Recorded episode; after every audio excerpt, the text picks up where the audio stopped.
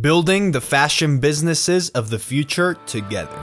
Welcome to the future of fashion business. The future of fashion business is about helping aspiring fashion entrepreneurs and designers start their own successful fashion brands by learning from the best, most experienced people in the industry. I am your host, Esteban Julian.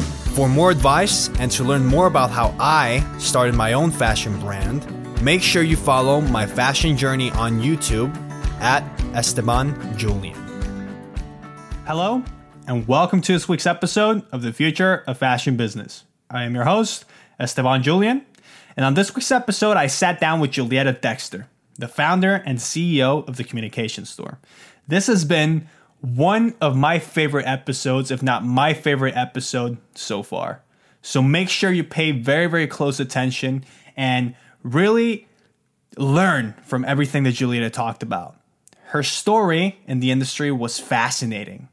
And not only that, what I personally find extremely admirable about her personal story is to see the amount of success that she's had and look at how she was able to create that success by following not only her passions, but also a life of integrity, of ethics, and applying those principles in her own business, a business that still to this day, no matter how far they've grown and no matter how many people they keep bringing into their company, still follows the same principles, the same values that Julietta decided to pursue from the very, very beginning.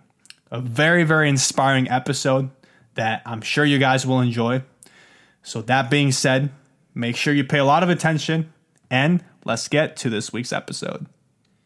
Awesome. So everything is rolling, Julietta. Uh, thank you. And I don't know if I, I think I did mention that I'm very, if I do feel very, very lucky to have you on today.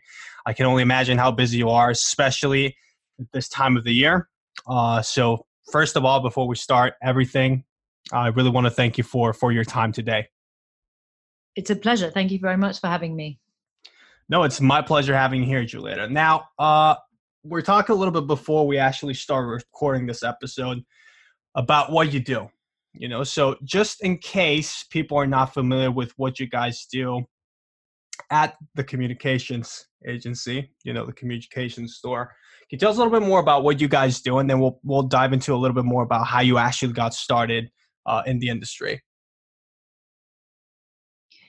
Um, we are in the business of communications. Mm-hmm. Uh, in the in in back in the day, uh, agencies like ours were called PR agencies. For the benefit of doubt, PR is uh, best defined and described in this way: PR is about what you do, what you say you do, but most importantly, what other people say you do.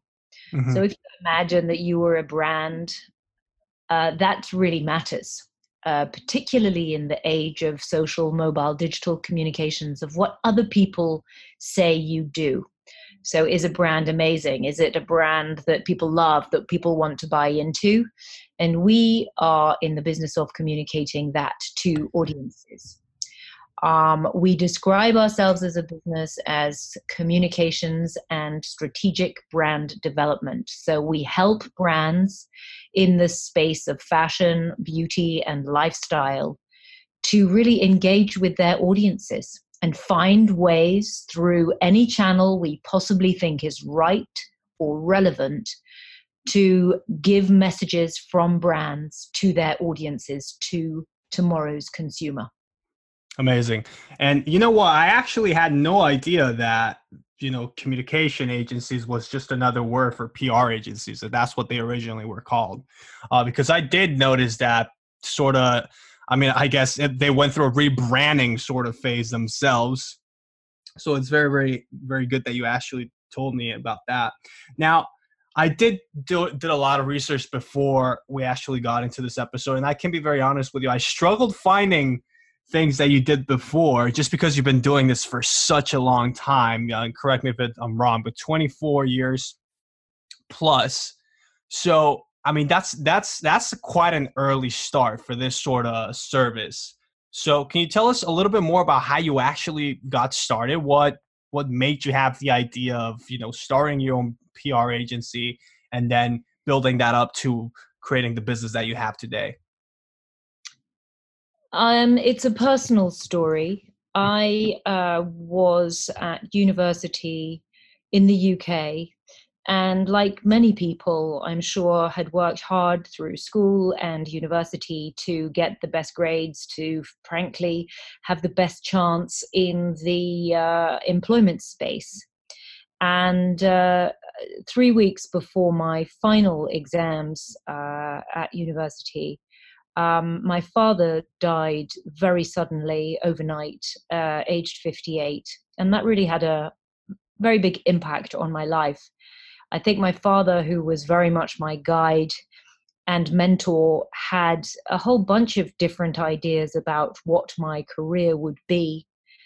And in fact, um, because of my father's death, I had to return to Italy, where I grew up and where my family lived, to help my mother uh, with his uh, everything that ensued after his death. So, if you like, at a point where I was going to start in the job market, life took a different turn.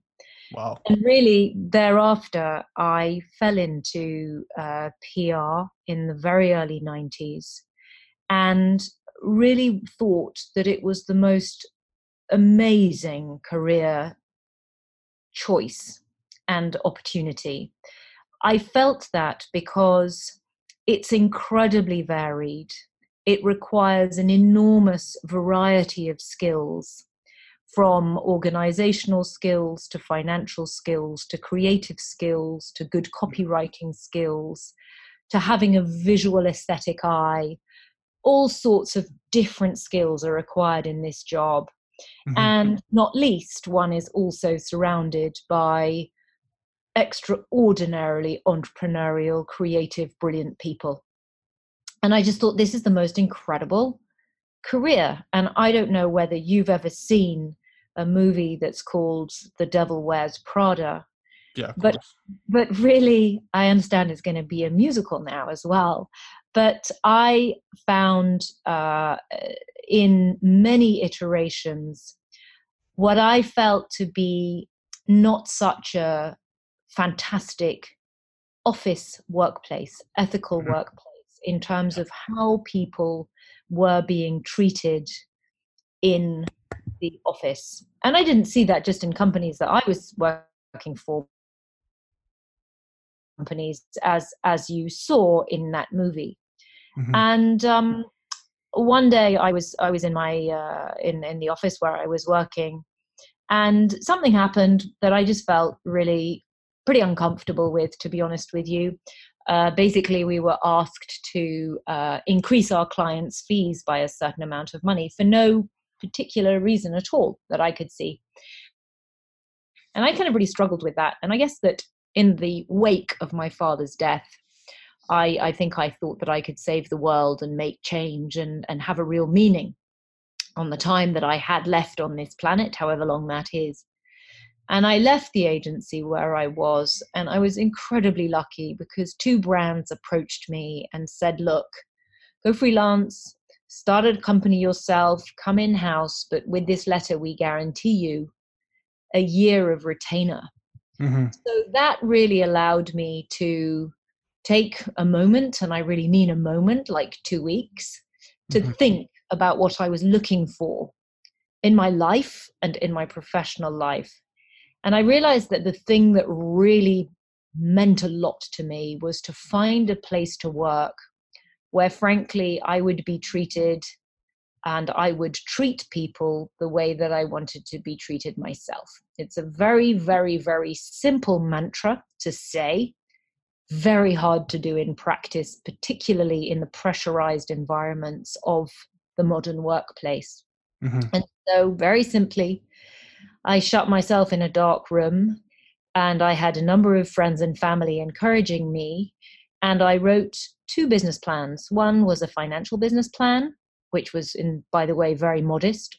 And the other was a sort of ethical business plan of how could you try and build a company and create a working environment where people were really nurtured and supported and where the very best of themselves was going to be brought out. A team mm-hmm. spirit, a collaborative mentality, lack of office politics, lack of throwing other people under buses, lack of treating junior people uh, in an unkind way. And 24 years later, I think I'm still trying to do exactly that. Amazing. Wow. What a story.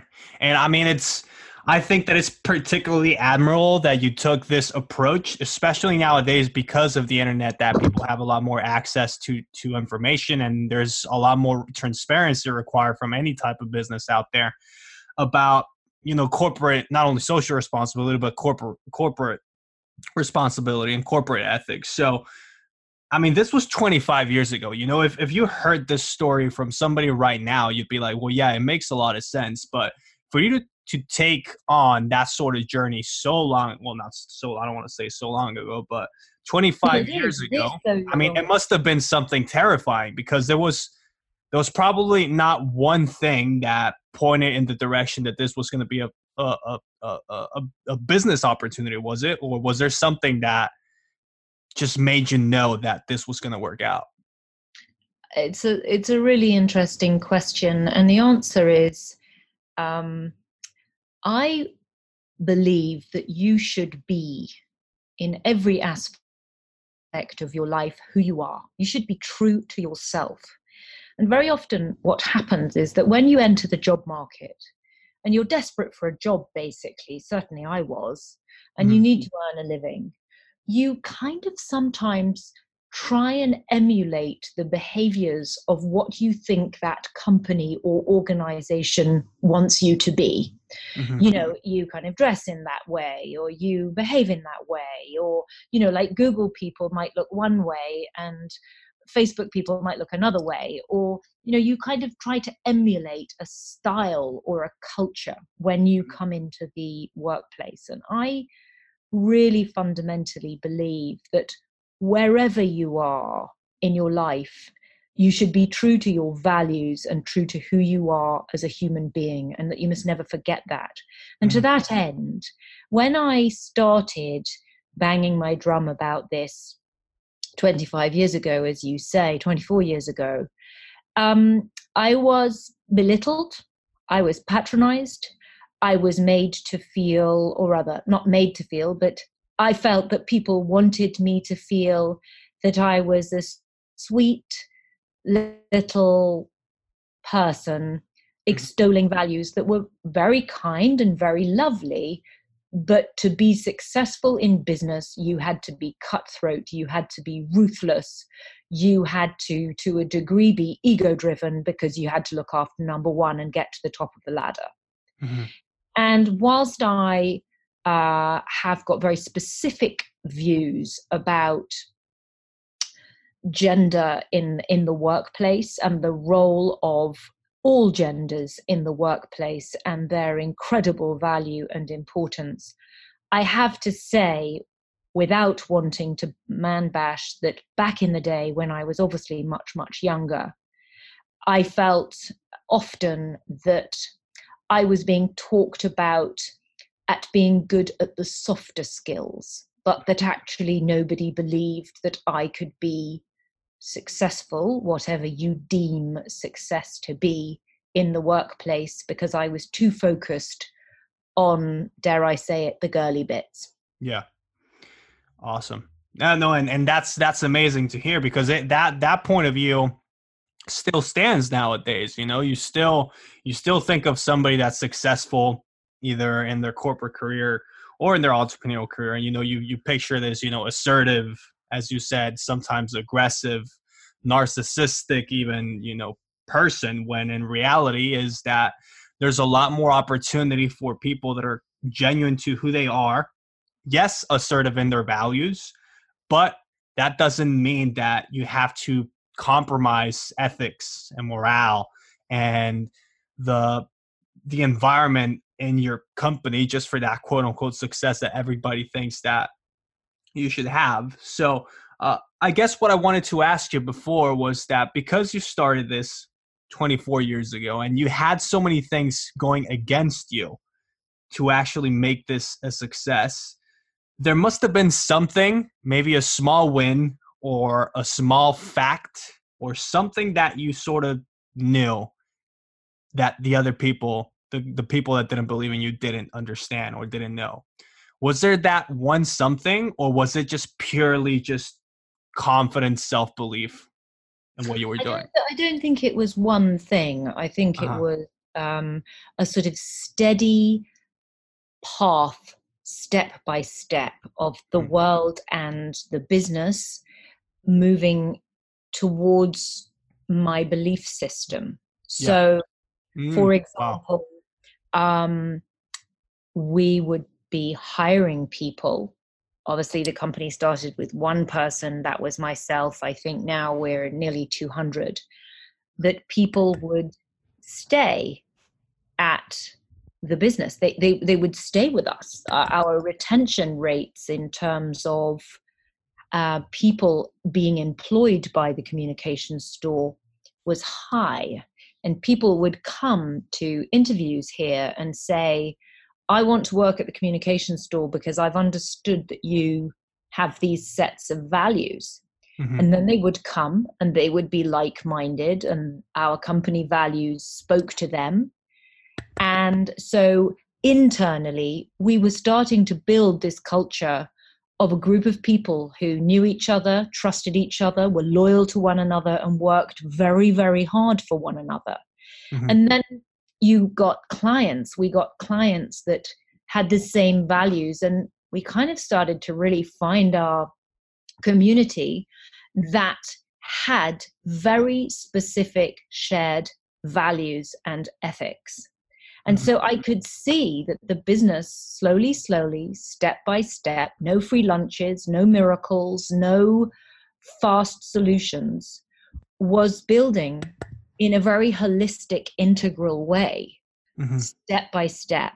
And every new person that came to the business would say to me, Oh, I've been working in this place and I've been so unhappy, and this happened to me, and I was treated in this way and and i could just see that really talented people wanted to find a place to work where they could be their best selves drive their greatest potential and frankly be rewarded celebrated and appreciated for what they brought to the company. Amazing. and that's, and that's really the the truth. And i and i have to say that to the point that we were earlier around softer skills. What people got confused about along my journey was that I wouldn't be capable of doing the tough stuff. Mm-hmm. Sometimes you have to cut costs. Sometimes when you're running a business, you have to let people go. Sometimes you get it wrong and make a mistake. Sometimes you're badly let down, or even people are dishonest with you. Mm-hmm. It's not that I don't handle those things head on, I absolutely do. But it is the way that one does those things that is the key driver here, the point of difference. So, for example, if I have to ever let somebody go, I do that in a very respectful way, thinking consciously, what if I was in your shoes? How would that feel? Mm-hmm. I don't just take the, I can, ex- you're, you're totally expendable now. You're of no value to me. So the quicker this is done, boom, gone. Mm-hmm. That is not how we do things. And so that's really been the journey. It's been slow and steady. Mm-hmm. And I do very gratefully realize that the world is kind of coming my way and that actually in the climactic world that we live in mm-hmm. in the world that we live in in terms of social inequality and terrible discrepancies uh-huh.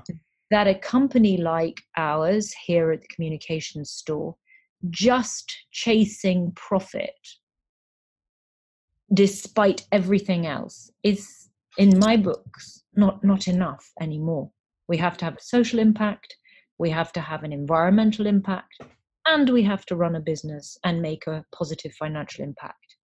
But it's not one of those things at the cost of the others. Amazing.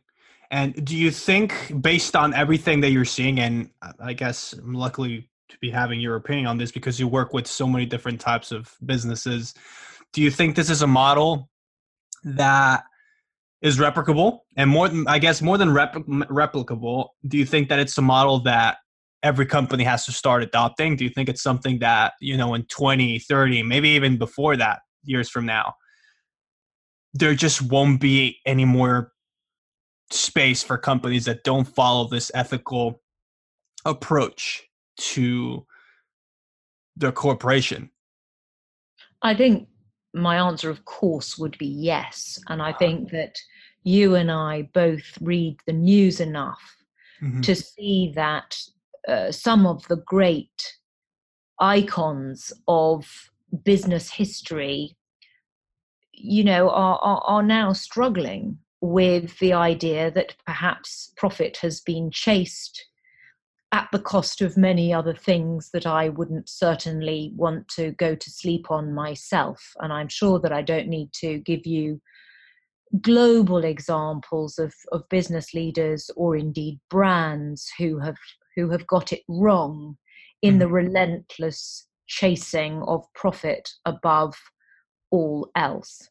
And I think that the, the, the more complex answer to your question is that it's very, very easy to say, we're going to run a business and do unto others you know treat other people the way we want to be treated ourselves that's super easy anybody can say that and we were probably all taught that at school the difficulty is is actually acting that out in mm-hmm. practice mm-hmm. all day every day when the chips are down when pressure is on you mm-hmm. and the the truth is as we move towards a more open discussion around stress, anxiety, mental health, etc., is that all human beings are different and they mm-hmm. react to stressful situations very differently. And we all have an, an ego. And I always put it in a slightly dramatic way that humans are iniquitous. We're ambitious, we're competitive, we're aggressive, we're vindictive. You know, we, we, we express a lot of these emotions. And I think that particularly at work, where we're all trying to earn a living and do the best that we can, our instinct is when it's stressful is to lash out on those around us. Very often you find people saying, oh, it's not my fault, that person's fault in my team, they're useless and I'm fantastic. And actually breaking those behaviors down and actually getting people to talk honestly with one another is an enormous uh, undertaking and, and a huge challenge for how we um, operate in the workplace of tomorrow. But I oh. believe it can be done and I believe it will be done. And I think that already, if you go to academic business training, entrepreneurial training, these conversations are front and center. You know, you now go to trainings where they say, you know, of the nine intelligences, the intelligence that today's uh, chief executive uh, officer needs is emotional intelligence. Mm-hmm. And I believe that to be true. That's where we can really make enormous change. And fundamentally, I believe that if you celebrate somebody's achievements and tell them when they've done a good job, they go on to do even greater things. If you constantly tell somebody how useless they are, they they come to believe that and they actually are less productive in my opinion. And now, we'd like to take a quick commercial break to thank our sponsors. This podcast is sponsored by Your Social Component at your social component, we help fashion and e commerce business owners automate and scale their online sales using the best online advertising strategies out there. If you're looking for a marketing agency that completely understands your industry and can scale your fashion and e commerce business to the next level, make sure you get in touch through our website at yoursocialcomponent.com. Now let's continue with this week's episode. Wow. So yes, it's sort of I mean it's sort of like any business where you have to you have to listen to your customer and you have to adapt to whatever works best for them just in this particular case as a corporation towards you know their employees you have to make sure that the environment that you create is something that makes it not only something extremely an environment that they actually want to work in develop themselves at and build relationships in but a place where they're going to feel you know accepted that it's not sort of like they have to go up and show up to work but it's just part of their lifestyle uh I think that's right. It, yeah. It's funny. Um, I was talking to uh, a, a, young woman uh, who works actually uh, at a client uh, of the communication store, mm-hmm. and she said to me, "A very culturally driven company with extraordinary uh, sustainability ethics," and she said. I work here not because it's my job, it's my chosen way of life. Mm-hmm thought that was really lovely because she doesn't see her work as a work. It's it's an environment that she believes in and supports and wants to be part of. So that's when your work starts to have a much greater purpose as opposed to, oh, what a nightmare. My alarm clock has gone and I have to go to that place to make a crust. Mm-hmm. And not to mention that she probably is able to communicate that to not only their customers, but to the people that make up the company, right? Absolutely right. And that sort of that sort of emotion is infectious. Yeah. You know? Of course, of course, because at the end of the day, your your role as a leader is to have that clear vision, have that, as you said, uh, passion for the thing that you're doing, and being able to inspire the people that work around you to follow their lives in the same way. Absolutely right. Absolutely right. And and I have to say, you know, I'd love to tell you that it's all sunshine and roses and so easy. The truth of the matter is is that as an organization evolves and more and more people come, it gets harder to maintain culture and make sure that a wider group of people are properly looked after, being communicated with in the way that they want to be. And and so it's it's certainly not something that I treat lightly or think is easy. I think this is an extraordinary challenge, but one that I feel very, very passionate about. Awesome. And linking to something that you said before, I think would be a great answer or a great follow up question to what you just said is that I remember saying that this was something that you know was it was built very very slowly brick by brick. It wasn't something that you know you expected or wanted even to grow from one day to the next you know a, thousandfold. Do you think that that slow process is the only way for something like this to get to the scale to where it is because i can't imagine that if a company starts getting you know scalable or exponential success from a very very early ages stages i don't i to be honest with you i don't even know if it's possible for them to be able to establish this ethical corporate culture while at the same time having exponential growths. Do you think it's something that's possible, or do you think that companies nowadays and entrepreneurs should have a more long term vision, focusing on slowly integrating this mindset into their into their company? Oh, it's a it's a brilliant question that you ask me. Um, one of my mantras is "bigger isn't better. Better is mm. better." Um, one of the words that I find most extraordinary in the sort of last decade of business narrative and language is accelerated. It's an accelerated model mm-hmm. that we want to scale as quickly as possible. And at the same time, we have the slow food movement. We have huge issues around fast fashion mm-hmm. because these uh, businesses, uh, you know, in terms of fast, have been built as quickly as possible and are trying to scale as quickly as possible. Do I think that it's harder to maintain culture in a in a culture that in a, in an organization that is built more quickly? Perhaps, but in the end, I think it's all about leadership, and I think that a culture does somehow, whilst I don't like the traditional hierarchical sort of uh, model of seniority in, in businesses. Mm-hmm. I think that culture does pervade from the top, whatever the top is. And I think that if your leadership is behaving in a certain way, I think that does pervade. However, quickly or slowly, you build a business. If you're asking me if I've put more time and effort and energy in trying to protect that culture over a long period of time, yes.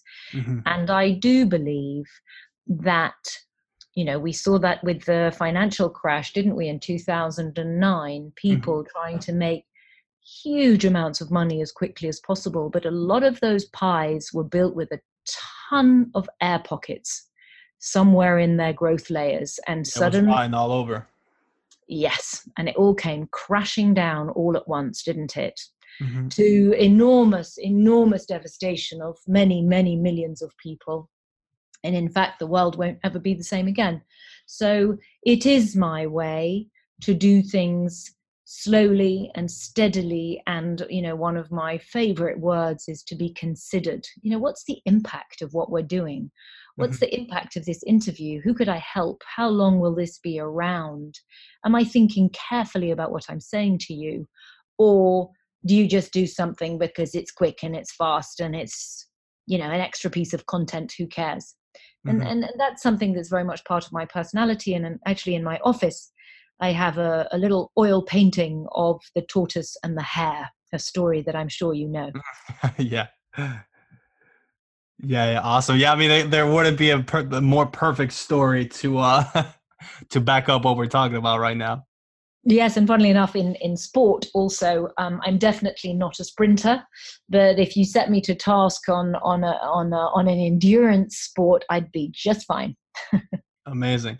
And you know what, Julietta, the reason why I'm, why I'm why I wanted to talk about this specifically is because yes, exactly as you said, we're I think that right now we're sort of a, in a point or in the stage of society where speed and consumption is what is the status quo for consumers and for people in general. So corporate and companies adapt to this need of, you know, speed, consistent demand, and they don't not only do that with their products, they also do that with the way their companies are structured.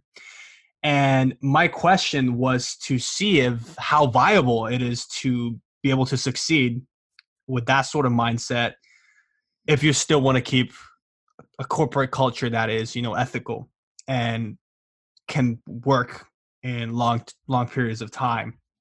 Uh, I guess to simplify the question that I want to ask next is I'm sure that in your personal journey, you've, you've because as you said, you work with I mean 200 people now which is a massive, massive amount for an agency. So I'm sure you've come, you've gotten to a point where everything started growing very, very quickly out of a sudden, and I'm guessing that you sort of felt that it was all gonna, you know, just it was just all falling off out of your hands. So, what sort of approach did you have to, whenever this happened, you know, results, operations were scaling, everything was just going faster and faster. That you were like, you know what, I have to do something to stick to the original idea, the original values that I had to my company, while at the same time being able to adapt to what the market is asking, you know, the, the growth that the market is asking for my company.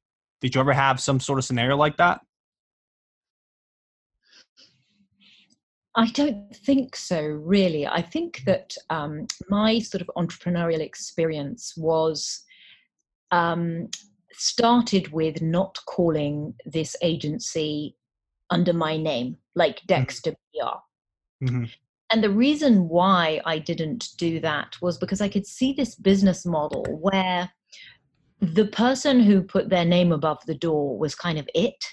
Yeah. And I never really wanted to be it because I felt that you could do that with, I don't know, five, seven, nine, ten clients, but then you couldn't scale. Like how could you do that? Because the client always wanted the person with their name above the door in the room right? Of course.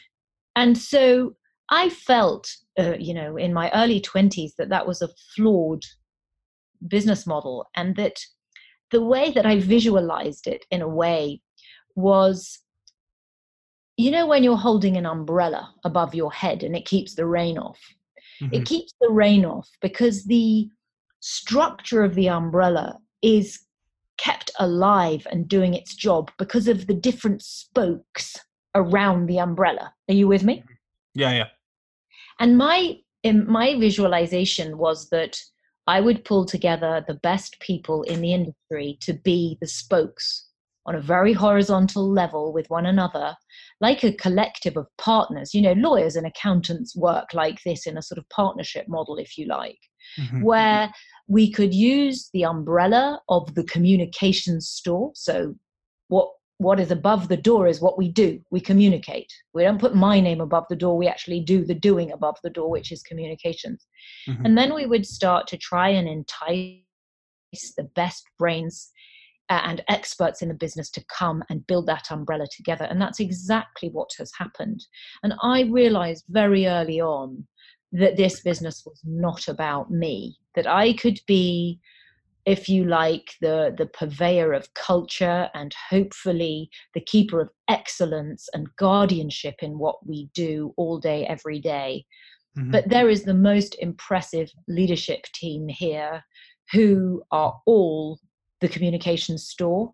And if you like, have their names above the door and take real ownership and responsibility for this business, its culture, and its clients. And I guess many years ago now, I realized that one key lesson in business is to realize that you can't be good at everything. Know your skills and then find other people that are better at you in different things. So, for example, finding the best finance director, finding the best talent and people director, finding the best strategist, finding the best person in digital strategy, etc. And so it's gone on. So we have a leadership team here now. I've actually just come out of our Monday working together meeting mm-hmm. where leadership meets. I think there are about 17 of us. And we work together, and that model has really worked for us. And I think that it has allowed us to scale as much as we want to scale and as quickly as we can possibly onboard and get to know and build trusted relationships with new colleagues. It mm-hmm. takes time. You know, just chucking people in a room together and say, okay, go work, make money, it can be very tricky. Personalities get in the way, and it takes time to really find those commonalities, know what you're individually good at, and work respectfully with with a team of people. It doesn't just happen overnight, in my experience. Amazing. And yeah, it's no wonder you hear every, I mean, every big, like truly successful either entrepreneur or business person or spokesperson or whatever, they always say that the most important thing in business is, in fact, attracting that talent, you know, those unicorns. Now, it's a lot more easier said than done, of course. So, in your particular case, do you think that having a company, uh, cor- corporate culture in your company, such like the way it was, attracted people of that talent to work there, or was it sort of a, when you were starting out, you were just more doing your own human resources, reaching out to people, finding talent, or was it more than people wanted to work in your company as soon as they started hearing what it was like to work within it? I think one of the moments, to contradict what I said to you earlier, that was quite meaningful for us was that the Daily Telegraph newspaper many years ago created a business club. I think it was called the Daily Telegraph Business Club. Mm-hmm. And they invited us to film uh, a, a four minute film about culture, values, and ethics in the workplace at the communications store. And that was a very, very useful piece of content for us as a business because in four short minutes, it said what we stood for, who we were, and what we did. Excuse me. And every single person that came for a job interview here through all sorts of channels linkedin or you know recruiters etc said i want to work in your company because i've watched that video and i understand what you said wow that was super helpful, I have to say, because it actually attracted the sort of people who shared the same values as as we have. Talk about perks of having a, a an agency that knows how to communicate stuff, right? it was it was really very lucky, and uh, I feel enormously grateful to the Daily Telegraph for that for that piece of film. I think it was shot in 2006 from memory, and uh, I think it's embedded somewhere in our website still. But it was uh, it was a very very helpful film. Amazing. Well, Julietta, I did tell you I was going to keep you less than an hour because I know it's Monday. You know, there's a lot of things to do on a Monday in a busy city like London. So just before we wrap everything out, uh, there's a question that I always leave for last, and it's a very tough question. So if you have to stay quiet to think about this for a couple of seconds, don't worry. I understand, and my audience is also already used to it. So just a heads up. And that question is if you had to go all the way back, you know, you're still 20 years old, you're thinking about starting this company, or you're already starting it, you know, you're at the early stages. What would be the best piece of advice that you'd give yourself and why? I want to first of all go back to the point about being busy, mm-hmm. if I may, and I hope this is useful advice to to your audience. Everybody's busy, and people are so kind and thoughtful, like you have been on this busy Monday, to say, you know, oh Julietta, you know, I'll I'll kind of wrap up because you must be so busy. And and I always say to people, sure, I'm busy, but so are you and everybody in their own lives has got a lot on their plates. We just live at that time where we're meant to be achieving and doing and being and doing all all of it all at once. And to be honest with you, when I'm asked to do something like this, if there's anything at all that I can share with people who are coming into the business environment that to me is the greatest privilege to share anything that I've learned with uh, anybody who is just a few years behind me in their professional lives and uh, it's one of the things that i talk about a lot is yeah we're all busy chasing our tails but actually inspiring if i can in any way at all the next generation of people coming into the workplace to me is the is the greatest use of my time to be honest with you so it's really a privilege to talk to you today and for you to so generously ask me the questions that you have. If I could go back, I really feel extraordinarily lucky in how things have panned out for me. I have worked exceptionally hard, and I think I've worked a lot harder than perhaps other people might want to work. And therefore, I don't regret that. It is a personal choice that I've made, and it's worked out for me. Mm-hmm. I think sometimes knowing, and I say this in a way that I hope it will be understood, none of this really matters is really important to remember from time to time mm-hmm. because I've gotten myself so het up and so focused and so you know hardworking at all hours of the day or night that I think if somebody somewhere along the line just sometimes could have taken me off the treadmill and said, just breathe, the sun shines, you're healthy, it's all going pretty good. Um, just keep going. And I'll, I'll, I'll finish by telling you a, a funny story, which was a bit of a, uh, an aha moment for me. Uh, mm. between my office and the sort of communal areas of our office where the uh, restrooms are, where the toilets are, um, there's a pretty long runway, there's a pretty long corridor. And uh, in a few years back, I decided that I wasn't sleeping. It was about quarter to three in the morning. And I thought, you know what? I'm going to go into the office and I'm going to do a few hours work and really nail it before the day starts. My husband rolled over and he said, What are you doing? I said, I'm going to the office. He said, You're really nuts. You really are. It hmm. was winter. I arrived, I let myself into the office, and I took off my shoes, I took off my coat, my jumper, I was in a t shirt, no shoes on, and I decided to go down to the restrooms outside into the communal areas, which needs a pass to get you back into the office.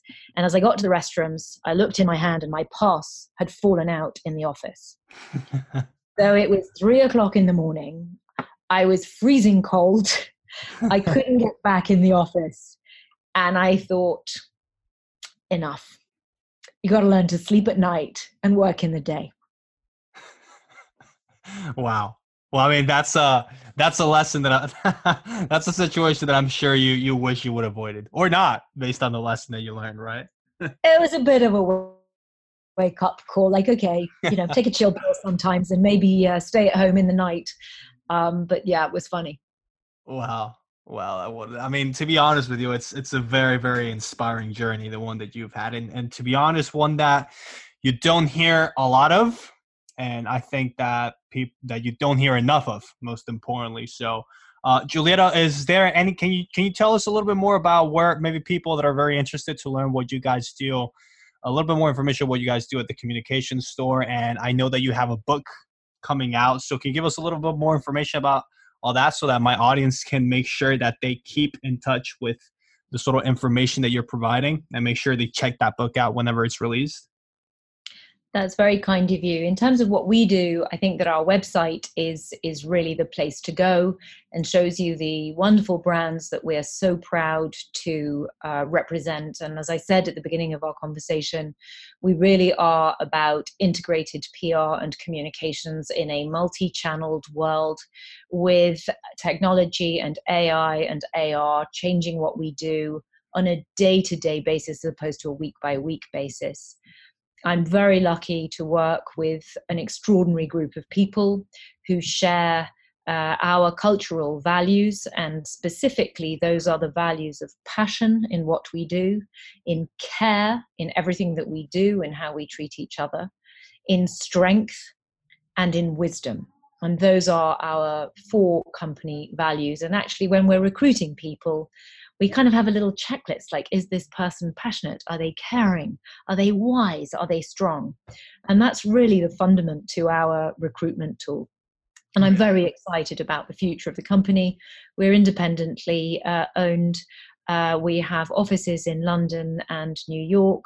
We activate in the west coast in, in la for a lot of brands uh, on a pretty ongoing basis as well and I suppose that in my spare time, or rather maybe at three o'clock in the morning, yeah. I have uh, been working on a book uh, project which is about uh, business values and culture. The title of the book is going to be called Good Company How to Build a Business Without Losing Your Values. And really, that book, I hope, will be part personal journey, part how to useful tips, real life scenarios with tips and advice on how to manage those situations in the workplace, and also um, an illustration of industry icons and businesses that I have seen do these things incredibly well and in some cases not so well. So I'm hoping that that book will be published in uh, April 2020. Awesome. So you guys heard it already. Make sure you stick to it for April 2020 for the book because it sounds like it's going to be amazing. Now, Julietta, uh, wrapping whole thing, everything up. Really, I cannot thank you enough for being on this episode with us today. It was an incredible episode. I feel a topic that cannot get enough awareness. So it really means a lot to have you here thank you very much for uh, an amazing opportunity and also for all the work that you do that I think is so meaningful. Thank you. It means a lot. If you want to learn even more about how you can start your own fashion brand, make sure you follow me on YouTube at Esteban Julian. Thank you for listening to this week's episode of The Future of Fashion Business. Make sure you subscribe to listen to our future episodes.